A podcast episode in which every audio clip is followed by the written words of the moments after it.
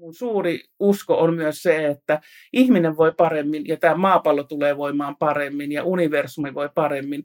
Ei pelkästään nyt näiden toimien, mitä me nyt tehdään, vaan nimenomaan sitten näiden kvanttikoneiden ansiosta, että ne pystyy tarjoamaan uusia optimaalisia ratkaisuja.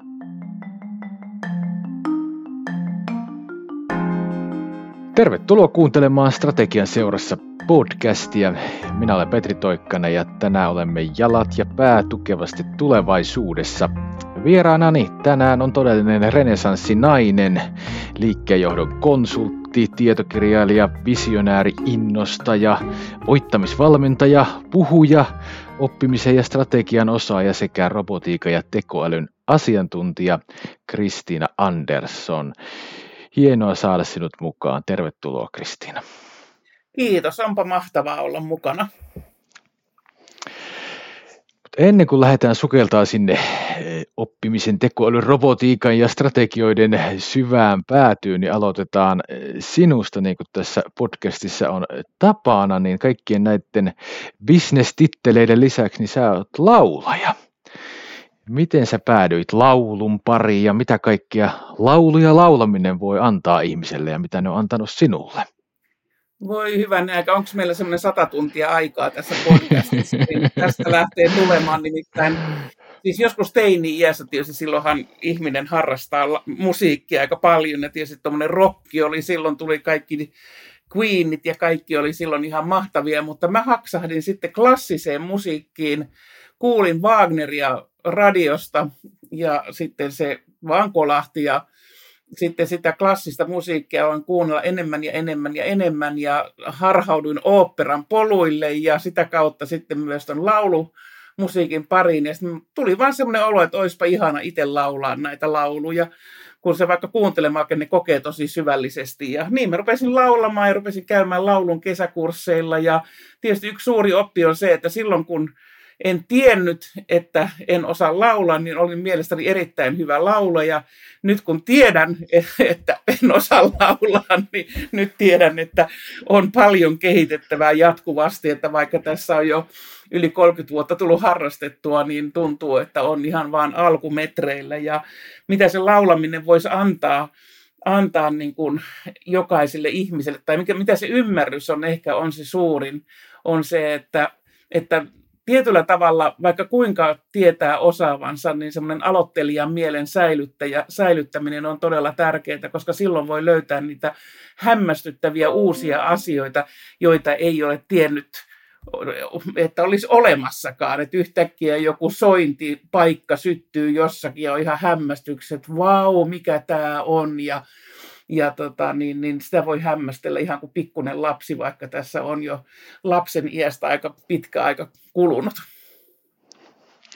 Eli jatkuvaa oppimista ja ilmeisesti siinä niin kuin vähän kuin jokaisessa taidossa, kun harjoittelee pidemmällä, niin tuntuu, että osaa entistä vähemmän, ainakin siltä itsestä tuntuu. No se on, se on, että mitä enemmän tietää, niin sen enemmän tietää, että tietää todella vähän. kyllä, kyllä.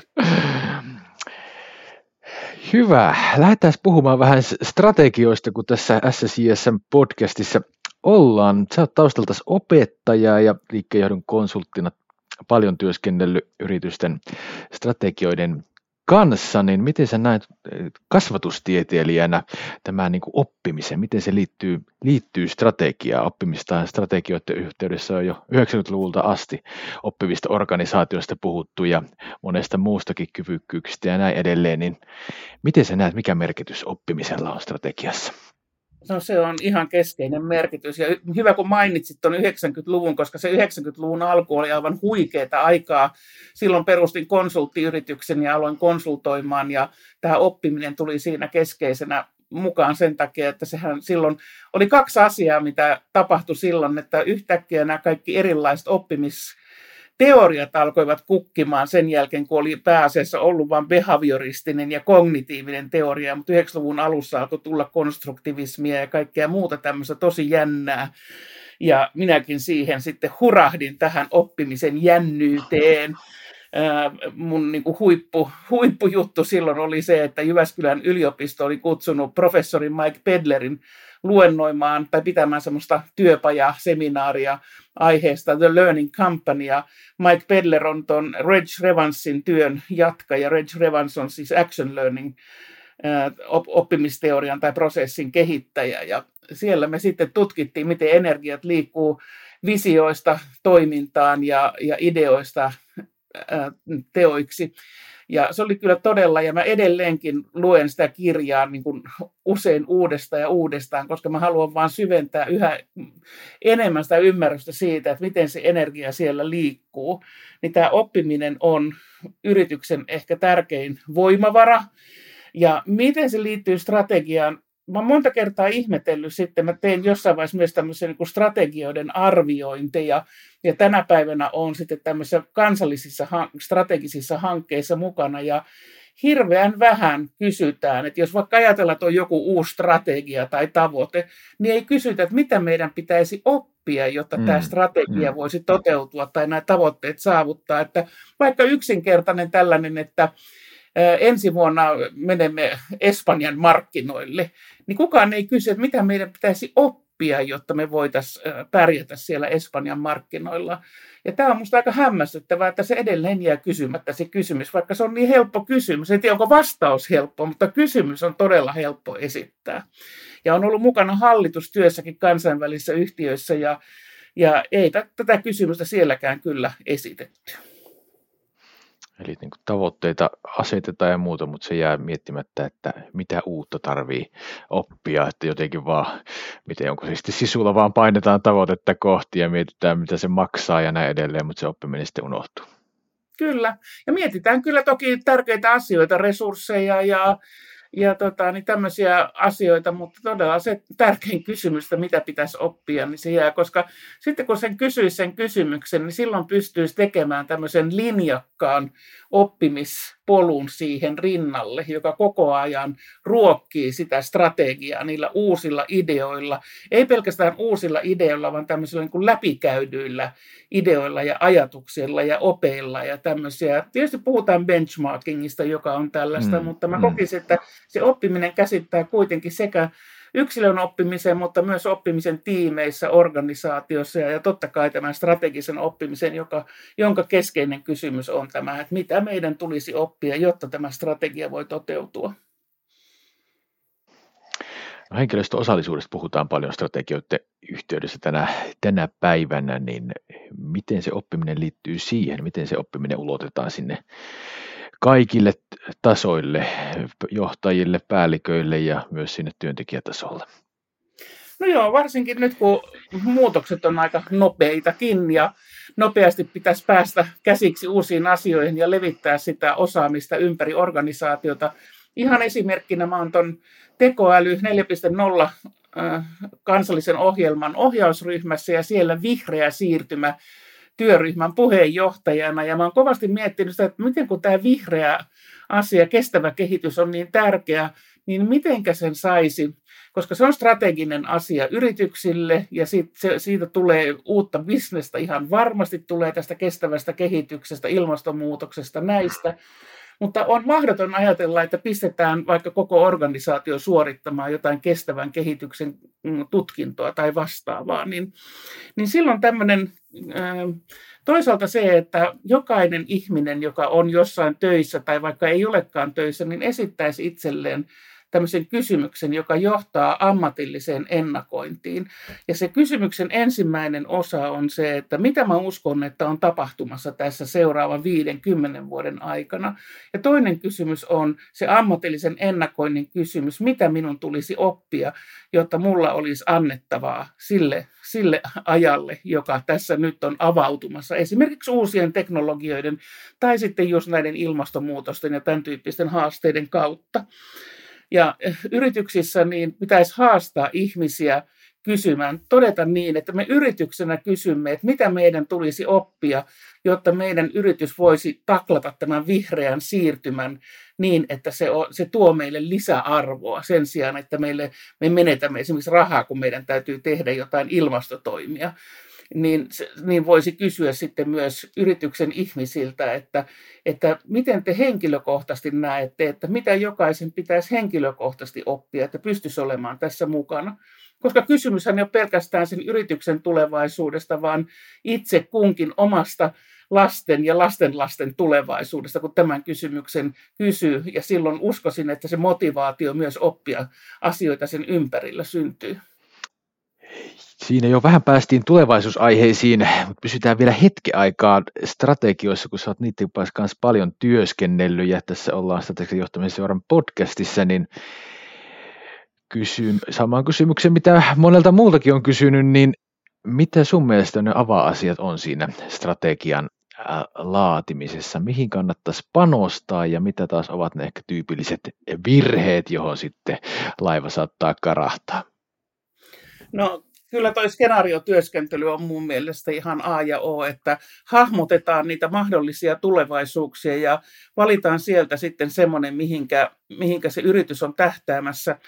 Ja yksi asia on kanssa sellainen, että me helposti Suomessa niin me puhutaan siitä, kuinka Suomi on johtava sitä ja johtava tätä. Tosiasia on se, että Suomi esimerkiksi on niin pieni maa, että välttämättä ei ole johtava.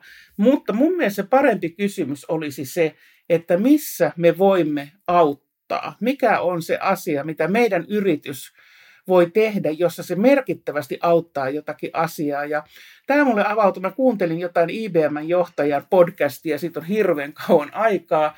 Ja hän sanoi, että he kysyivät, että miten me voimme auttaa. Ja he oli menneet johonkin yliopistoon ja sanoi, että ei me, he sanoivat, että ei me, me emme kysy, että mitä me voimme sinne myydä, vaan me menimme sinne kysymään, miten voimme auttaa teitä.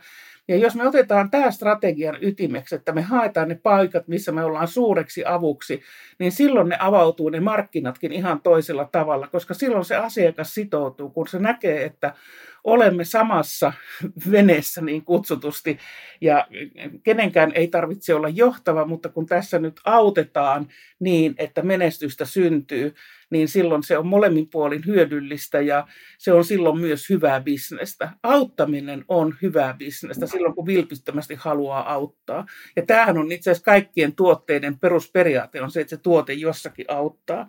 No sitten se skenaariotyöskentely on se, että löytää ne kentät, missä haluaa olla avuksi ja missä näkee, että se oma apu tuottaa eniten lisäarvoa sinne asiakkaalle ja markkinoille. Ja toisaalta mikä markkina on semmoinen, joka pystyy ruokkimaan sitä omaa bisnestä ja strategiaa kaikkein parhaiten. Niin nämä kaksi asiaa, näiden, näiden tota, niin, niin yhdistäminen ja sitten siihen lisäksi sitten niin laitan vielä mm, tänne, että siinä pitäisi koko henkilöstön olla mukana. Ja nyt sitten kun vaikka yritys esittää jonkun vision, vision ja arvot omasta toiminnastaan, niin henkilökunta ei välttämättä niin kuin hurraa, että jee, toi on nyt semmoinen, mitä mä oon aina toivonut, vaan että ne ehkä ajattelee, että toi saattaa kuulostaa vähän etäiseltä jolloin se hyvä visio ei välttämättä ole sellainen, että jokainen sen sisältää tämmöisenä jippiä je-visiona, vaan että se on sellainen, että sieltä jokainen kuitenkin voi löytää näitä hiukkasia, johonka voi sitoutua. Ne ei tarvitse olla kokonaisia, vaan on ne hiukkasia, että tuntuu, että kun mä tätä teen, niin mä oon jeesaamassa sellaista asiaa, missä mä haluankin olla mukana ja missä mä voin tuoda lisäarvoa omalla osaamisellani. Niin nämä olisi ehkä ne, ja eikä saa nyt unohtaa tämä tärkeä kysymys, tämä strategian ytimessä on tämä, mitä meidän sitten pitäisi oppia. Se vielä lisätään. Siinä oli loistava, loistava lista, eli auttaminen ja skenaariotyöskentely ja sitten henkilöstön osallisuus, niin näistä Kyllä. se syntyisi, syntyisi erinomainen strategia. Ja kyllähän tuossa tuo hyvin mielenkiintoinen tuo ajatus tuosta auttamisesta, että kyllä ainakin minun kokemus on se, että kyllä edelleen se niin kuin, liian paljon me katsotaan vaan sieltä organisaation sisältä tavallaan tuottajalähtöisesti asioita ja asetetaan niitä tavoitteita sen mukaisesti, eikä mietitä, Joo, että miten me voitaisiin niitä se on mielenkiintoista, koska sitten kuitenkin sanotaan, että meillä on asiakas keskiössä, mutta se asiakas keskiössä usein tarkoittaa vain sitä, että sen asiakkaan pitää sopeutua siihen meidän yrityksen prosessiin, että ne asiat toimii nyt näin, eikä mietitä sitä, että miten me aidosti voitaisiin auttaa. Eihän se tietenkään tarkoita, että jokaisen asiakkaan kohdalla niin muutetaan jotain isoa prosessia, mutta se kuitenkin tarkoittaa sitä, että siellä on niitä kohtia, kohtia, jossa voidaan aidosti auttaa sitä asiakasta menestymään myös niin kuin sen ison prosessin lisäksi. Ja siitä syntyy myös se lisäarvo mm. sitten molemmin puolin. tietääkö ne asiakkaat aina, että mitä, missä niitä kaikissa voikaan, voikaan auttaa. Tämä niin kuin Henry Fordin ajatus, että jos olisin kysynyt asiakkailta, niin että mitä he tarvitsevat, olisivat sanoneet nopeampia hevosia. Että mistä, Joo, mistä se toi... innovaatio, innovaatio syntyy sitten?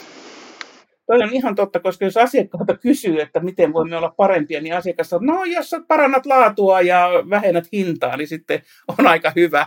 Ja jos tätä tehdään vain jatkuvasti, niin kohta käy niin kuin kaasutin tehtaan kävi aikoinaan, ne ei huomannut, että tuli suorasuihku moottorit mm. ja sinne meni kaasuttimet sitten saman tien, mutta mutta tämähän niin kuin syntyy oikeastaan siinä semmoisessa vuorovaikutteessa prosessissa, eli dialogissa, että sitä käydään jatkuvasti, että ne löytyy koska se kysymys, että jos mä nyt paukkaan vaikka sinne sua, että miten mä Petri voin sua auttaa, niin sä oot vähän, että öö, tota, en mä nyt tiedä.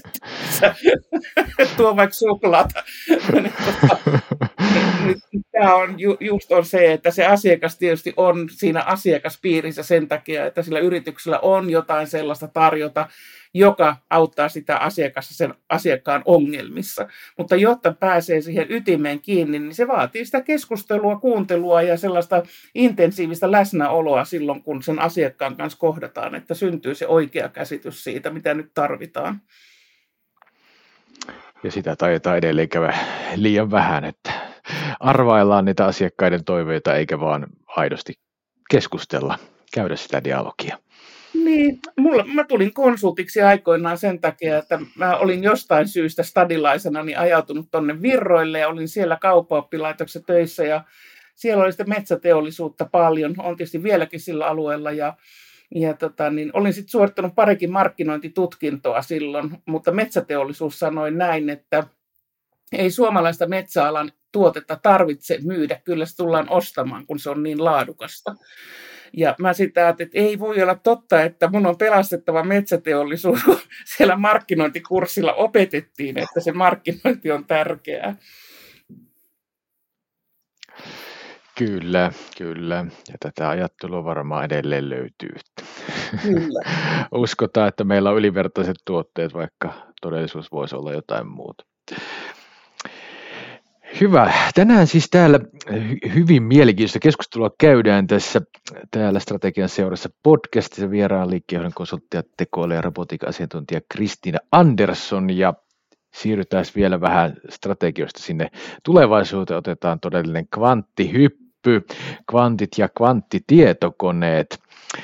Tämä sana aina silloin tällöin vilahtelee tuolla mediassa ja erinäköisten gurujen ja muiden puhujien puheissa – niin kerropa nyt Kristiina, kun asiasta jotain ymmärrät, niin mitä ihmettä nämä kvantit ja kvanttitietokoneet on, semmoinen sopivan kansantajuinen tiivistys?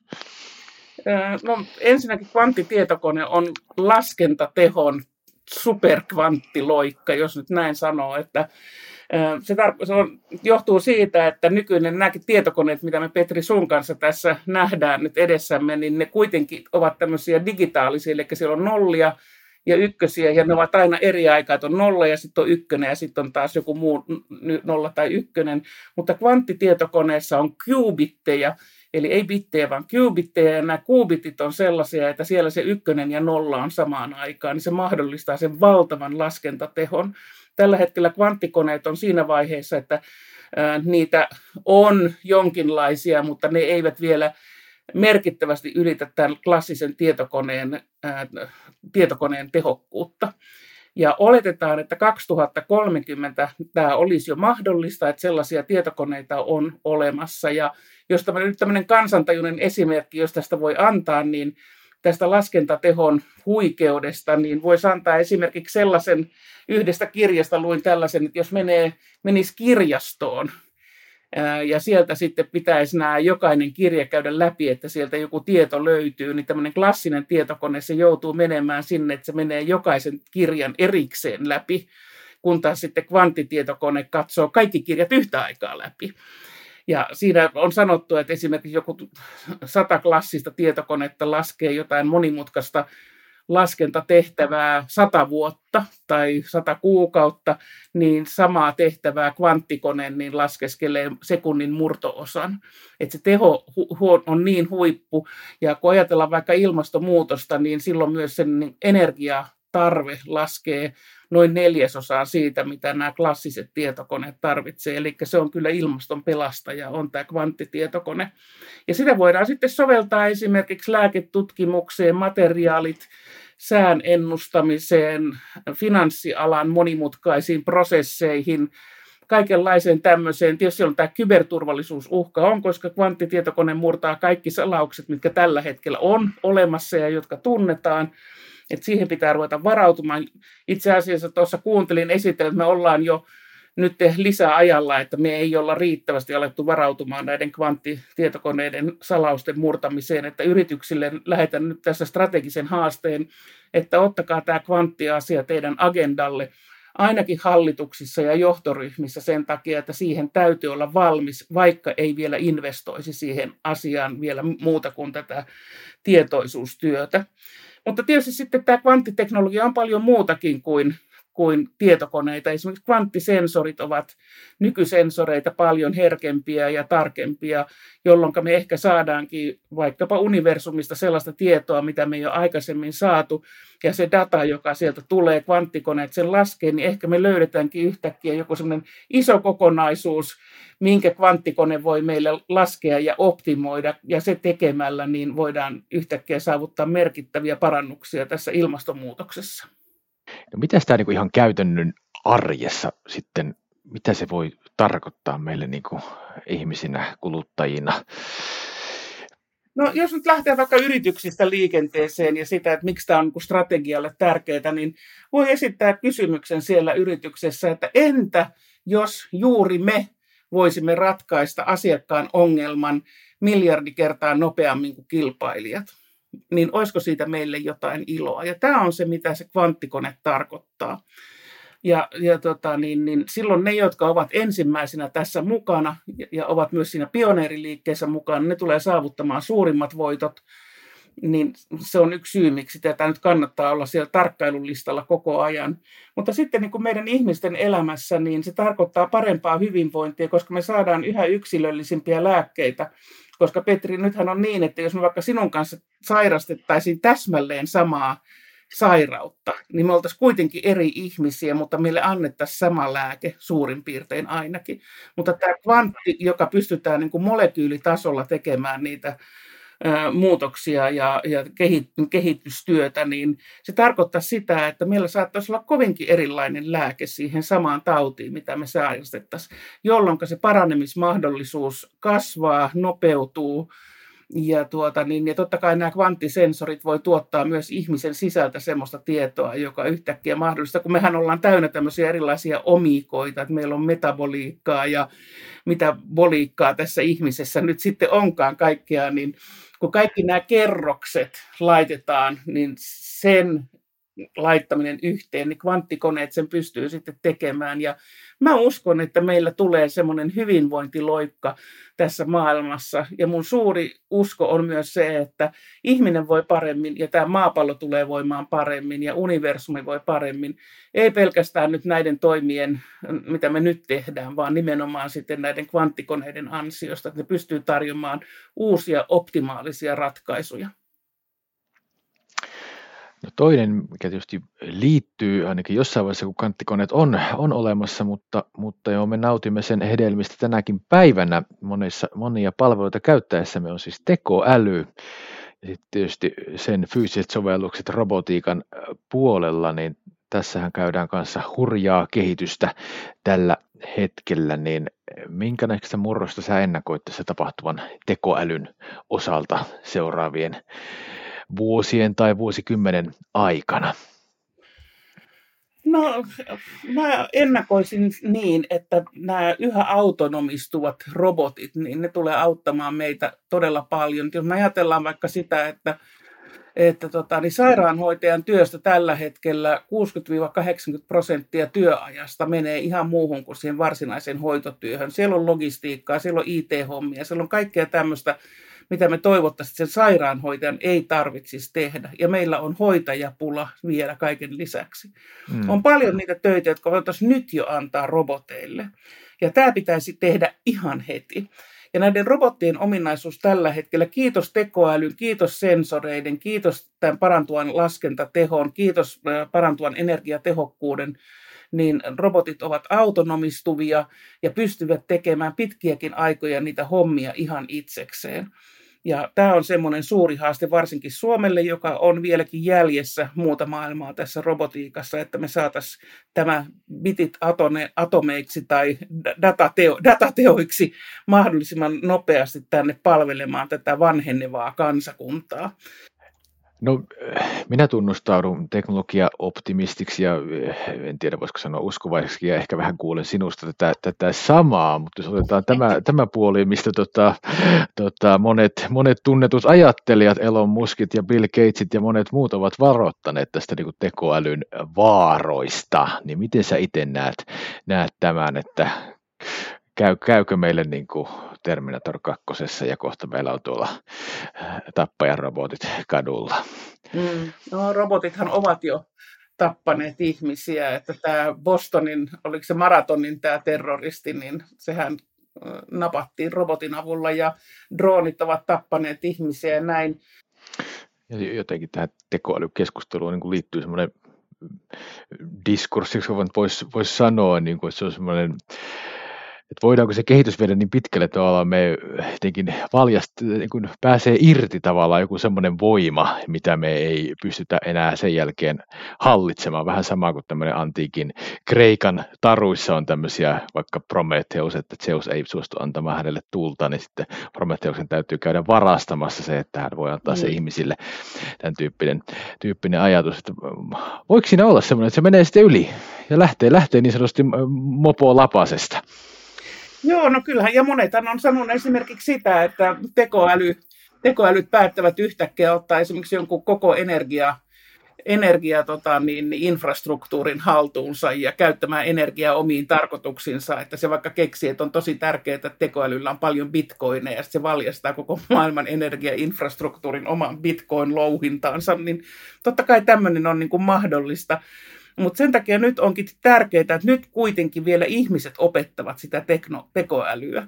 Niin nyt on tärkeää, että me opetetaan sille tekoälylle hyviä asioita. Esimerkiksi että se bitcoin ei ole niin tärkeää, että täytyy vallata koko maailman infrastruktuuri sitä varten, niin se olisi aika tärkeää. Mutta ihan yksilön kannalta, että et, tota, niin, niin, että mitä sä pieni Erkki Martta siellä voi tehdä, kun sometat Twitterissä, niin älä sano tuhmia ja pahoja asioita Twitterissä, koska se tekoäly oppii ihan ne kaikki jutut, ne kaikki jää sinne. Ja itse asiassa Microsoftin tämä kuuluisa esimerkki, tämä Tau twiittävä mm. robotti, niin ihmiset hän äkkiä opettivat sille pahoja asioita. Et meillä ihme, kyllä tämä vastuu nyt on meillä ihmisillä, mutta samalla mä ihmettelen sitä, että jos me puhutaan vaikka samassa lauseessa roboteista ja vanhusten hoidosta, niin siellä on aina se joku, joka sanoo sitten niin, että nyt vanhukset heitetään sitten kylmien robottien armoille. Ei olla heittämässä yhtään mitään tässä vaiheessa ainakaan vielä, ennen kuin se tekoäly ottaa valtaa sitten mihinkä se sitten ottaakaan. Mä en usko mihinkään tämmöisiin valtaan ottamiseen, mutta eihän sitä tiedä koskaan tietenkään, mutta ei, ei niin kuin se, että me halutaan robotteja helpottamaan esimerkiksi hoivatyötä, niin tarkoita sitä, että nyt vanhukset heitetään joku kylmän robotin käsiin ja sitten se alkaa pompotella sitä vanhusta siinä. Ei, tämä ei ole se juttu ja sellaista ei kukaan kehitä. Niin, onko se ihan tavanomaisia kun uut, u, uusi teknologia tulee, on se mikä tahansa, kännykät tai, tai autot aikanaan tai mikä tahansa, niin siihen liittyy valtavasti kaikenlaisia ennakkoluuloja, että on, kai, kai se on ihan inhimillistä. Mm. Kyllä, ja se on hirveän tärkeää, että sanoo ääneen ne pelkonsa, koska silloin niihin voi tarttua ja voi keskustella, että onko se tosiaan noin ja entä, että mitä pitää tapahtua, että noin kävisi ja miten me voidaan sitten se estää. Ne on tärkeitä keskusteluja. Mutta vastuun täytyisi olla aina ihmisillä, että ei, ei anneta koneille sitä ja se tietysti liittyy siihen myös siihen etiikan ja moraaliin, että voiko koneella sellaista olla. Niin. Mutta puhutaan vielä vähän strategioista ja tota, tekoälyn vaikutuksesta ja robotiikan vaikutuksesta siihen, niin miten sä näet, mitä tuo voi tekoälyn kehittyminen vaikuttaa ihan tuommoiseen niin vaikka strategian laadintaan tai ylipäänsä sitten niin kuin liiketoiminnan kehittämiseen? No kyllähän se vaikuttaa sillä lailla, että kaikki tieto ja se tiedon analysointi on paljon nopeampaa ja nopeutuu koko ajan. Että jotkut asiat, mitkä aikaisemmin kesti kauan aikaa, että saatiin joku tieto hyötykäyttöön, niin nyt, nyt ei ole kyse muuta kuin, että avaa kännykän, niin sen saa sieltä ja joku ohjelma, niin se analysoi vielä kaikki monet tiedot ja saadaan todella nopeasti nämä, että et suuri, suuri asia tässäkin on se, että osaa esittää niitä oikeita kysymyksiä, jotta ne datapisteet siellä, siellä tota, niin, niin datamaailmassa pystyvät sitten järjestäytymään sellaisen muotoon, että syntyy joku järkevä vastaus ja tieto sit siihen kysymykseen. Ja sen takia me ihmiset ollaan niin kuin hyviä tässä asiassa on se, että meillä on kuitenkin tämä tämmöinen kokemus inhimillistä maailmasta, inhimillisestä elämästä, inhimillisestä vuorovaikutuksesta, inhimillisestä yritystoiminnasta, jolloin koko tämä niin kuin kokemus massan kautta, niin ne meidän kysymykset ovat merkityksellisempiä kuitenkin noin syvällisessä mielessä kuin se, että mitä joku tekoäly ehkä pystyisi tuottamaan mm. jonkun vastauksen ilman kysymystäkin. Ja tämä niin merkityksen löytäminen näistä valtavista datapistemääristä, niin se on se suuri, suuri asia, mikä sitten tässä strategian keskiössä on silloin, kun me mietitään nimenomaan tekoälyä. No sitten se robotiikka on sellainen, että tässähän on käyty tätä aika mielenkiintoisesti, mielenkiintoisesti käyty tätä nelipäiväisen työviikon keskustelua, että pitäisikö semmoinen olla. No, mä olen sitä mieltä, että jos jos tota, niin neljällä päivällä viikossa pystyy saavuttamaan saman tuloksen ja ehkä parantamaan jopa tuottavuutta, niin mun mielestä se pitäisi silloin järjestää se nelipäiväinen työviikko. Mutta mä en usko, että se näillä sydämeillä, mitä meillä nyt on, niin että se olisi mahdollista. Se ei ole mahdollista niin, että me huomenna siihen siirrytään. Mutta jos me voitaisiin luoda näillä robottien avulla sellainen, että robotit tekevät esimerkiksi 24-7 töitä koko ajan. Ja ihmiset tekevät siitä sitten osan, mutta me pystyttäisiin jakamaan tämän robottien aiheuttaman tuottavuuden kasvu ihmisten kesken, niin me saataisiin siihen oikeudenmukainen ratkaisu ja semmoinen, että ihmiset voisivat tehdä lyhyempiä työviikkoja. Ja miksei se lyhyempi työviikko voisi olla vaikka tämmöinen rullaava neljä päivää, että se on ensiksi se on maanantaista torstaihin ja sitten se siirtyy siitä aina, että aina on joku töissä, mutta jokainen on se neljä päivää, jolloin se yritys pyöriskin mm. niin kuin kuitenkin seitsemän päivää viikossa. Että vähän vaatisi aika isoja työmarkkinamuutoksia, mutta mun mielestä ei Kyllä. ole mahdoton. Ja varsinkin niin kuin tuomitsen heidät, jotka tuomitsevat tämän keskustelun, että ei pitäisi käydä ollenkaan. Kyllä, olen, olen ihan sama, samaa mieltä, että ehkä, ehkä tavoite on vielä epärealistinen, mutta kyllä se niin kuin, tavallaan visio, visio on hyvä esittää ja, ja sehän kyllähän aikanaan kahdeksan tunnin työpäivää pidettiin täysin epärealistisena, kun oltiin totuttu tekemään 12 tuntia tai enemmänkin. Että. Kyllä, ja kyllähän toi, esimerkiksi toi Sipilän kiky, kiky, niin kyllähän se monelle yrityksille tuo oli erittäin hyvä niin kuin boosti siihen bisnekseen, vaikka se ei ollut pitkä niin kuin työajan pidennys, mutta se kuitenkin oli, ja se toi sitten sitä lisää, mutta että tätä niin kuin päinvastaista keskustelua pitäisi nyt ruveta käymään, että onko se mahdollista. Siihen pitäisi perustaa tämmöinen vanha kunnon työryhmä, komitea, joka sitä lähtisi pohtimaan ja hakemaan sitten ajatuksia ja tutkimusta siihen. Toivottavasti komitea saataisiin myös tekoälyä mukaan, niin ehkä siellä niin. tapahtuisikin sitten jotain. Nimenomaan, kyllä. kyllä. Hyvä. Palataan vielä tähän loppuun, vielä vähän sinuun. Äh, meidän vierailta yleensä kysytään tämä kysymys, että mikä on sinuun ollut semmoinen erityisesti vaikuttanut teos, se voi olla kirja, haastattelu, luento, mikä vaan, niin mikä on innostanut sinua ja vaikuttanut sun, sun uraan merkittävästi? No joo, tähän on pakko nyt mainita ensiksi yksi, jonka mä mainitsin jo, eli tämä Mike Pedlerin hmm. The Learning Company, se on semmoinen, joka on, se on ihan tajunnan räjäyttävä kirja ollut mulle, mutta koska mä oon sen maininnut jo, niin mä mainitsen toisen sieltä menneisyydestä, joka on W. Edwards Demingin tota, niin tämä laatukirja, no Joo, Out of Chaos-kirja, ja se on, se on edelleen ihan pätevä, se on todella hyvä, ja se on semmoinen, jos, jossa mulla niin tämä mitenkään sanoisi, bisneksen ja prosessien ajattelu avautui siitä, koska prosessien ymmärtäminen on tänä päivänä myös erittäin tärkeää, koska itse asiassa sehän on se, mitä tekoälykin tekee. Se prosessoi asioita. Ja monet meidän töistä ovat tietyn tyyppisiä niin kuin prosesseja. Mutta sitten niin tämmöinen uudempi, minkä mä luin viimeksi, niin, niin tota, ihan tuore kokemus on tämmöinen kuin rutiinit atomeiksi. Ja nyt mä en muista tämän kirjailijan Joo. nimeä, mutta se oli kyllä... James olin, Clear, muistaakseni. Kyllä, just tämä. Ja se oli semmoinen, että me ensiksi ajattelin, että en mä tämmöistä lue ollenkaan, mutta niin mä luin sen ihan putkessa ja se oli hirveän hyvä. Ja, ja semmoinen, että, että ymmärtää sen, että on tärkeää tarttua siihen toimeen vaikka niin kuin tuntuu, että se niin kutsuttu elefantti on hirvittävän iso, mutta se vaan täytyy sitten palastella. Ja siinä oli tämmöinen hyvä, että mä itse käyn kuntosalilla ja, ja tota, nyrkkeilen ja näin, mm. mutta en ole mikään hirveän hyvä kuntoinen, joten joka kerta kun menen sinne, mun pitää pakottaa itseni menemään. Mutta se oli hyvä tämmöinen esimerkki, että meet sinne kuntosalille, päätät, että sä meet kahdeksi minuutiksi.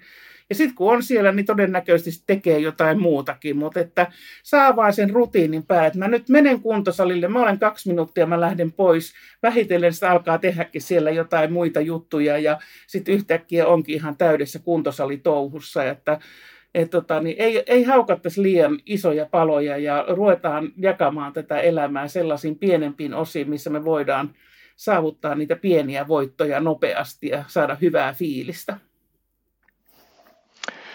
Kyllä, rutiinit ja erinomainen kirja itsekin on se, että tuossa kesällä, kesällä juuri luin, niin sama havainto, että se niin kuin kannattaa aloittaa pienestä, niin se rupeaa syntyä se rutiini ja se voi johtaa aika merkittäviinkin muutoksiin pidemmän päälle. Kyllä. No vielä tähän loppuun kysyn, tästä jo puhuttiin rutiineista, mutta mikä on oman elämäsi strategia? No mun oman elämäni strategia on, se liittyy kyllä siihen oppimiseen, että meillä on koko ajan joku oppiminen päällä. Ja mä nyt on ihastunut tämmöisiin mikrooppimisiin, että hankkii jonkun pienen, että mä joka päivä opin jotain. Mun mikrooppimista esimerkiksi on tota, tällä hetkellä venäjän kielen opiskelu. Se on hirveän vaikea kieli mun mielestä ja mä opettelen sitä 5-10 minuuttia joka päivä. Ja mä oon, niin kuin, mä oon kuin Peppi Pitkätossuna pakotan itseni opiskelemaan 5-10 minuuttia Venäjää joka päivä. Ja joka, jokainen opiskelukerta ei ole semmoinen intensiivinen, sit paljon jäisi, mutta ihmeellisesti mä olen oppinut jo lukemaan Venäjää, mä ymmärrän niitä tekstejä ja näin, koska mä oon nyt jo toista vuotta sitä tässä tehnyt, niin näin se vaan on. Ja tämä on ehkä se mun oman elämäni strategia, että mä opettelen koko ajan jotakin, aina hankin, keksin itselleni jotain opiskeltavaa, että liittyy se sitten työhön tai liittyy se johonkin muuhun. Ja ja tota, niin, niin, tämmöinen, niin kuin, miten sanoisit, oma-aloitteinen oppiminen, se on se. Hmm. Uteliaisuus. Se on hyvä sana. Kyllä, tähän on hyvä, hyvä päättää. Uteliaisuutta ja uuden oppimista tarvitaan, tarvitaan yksilötasolla kuin yrityksissäkin. Kiitos Kristiina sinulle haastattelusta. Kiitos kun jaoit meille ajatuksia. Todella mielenkiintoista keskustelua. Tämä oli Strategian seurassa podcast ja tätä julkaisen Suomen strategisen johtamisen seura. Minä olen Petri Toikkanen. Lisää tietoa seurasta ja podcastin muut jaksot löytyy sitten nettisivulta ssjs.fi. Ja strategian ja strategisen ajattelun pariin palataan taas seuraavissa jaksoissa. Moi moi!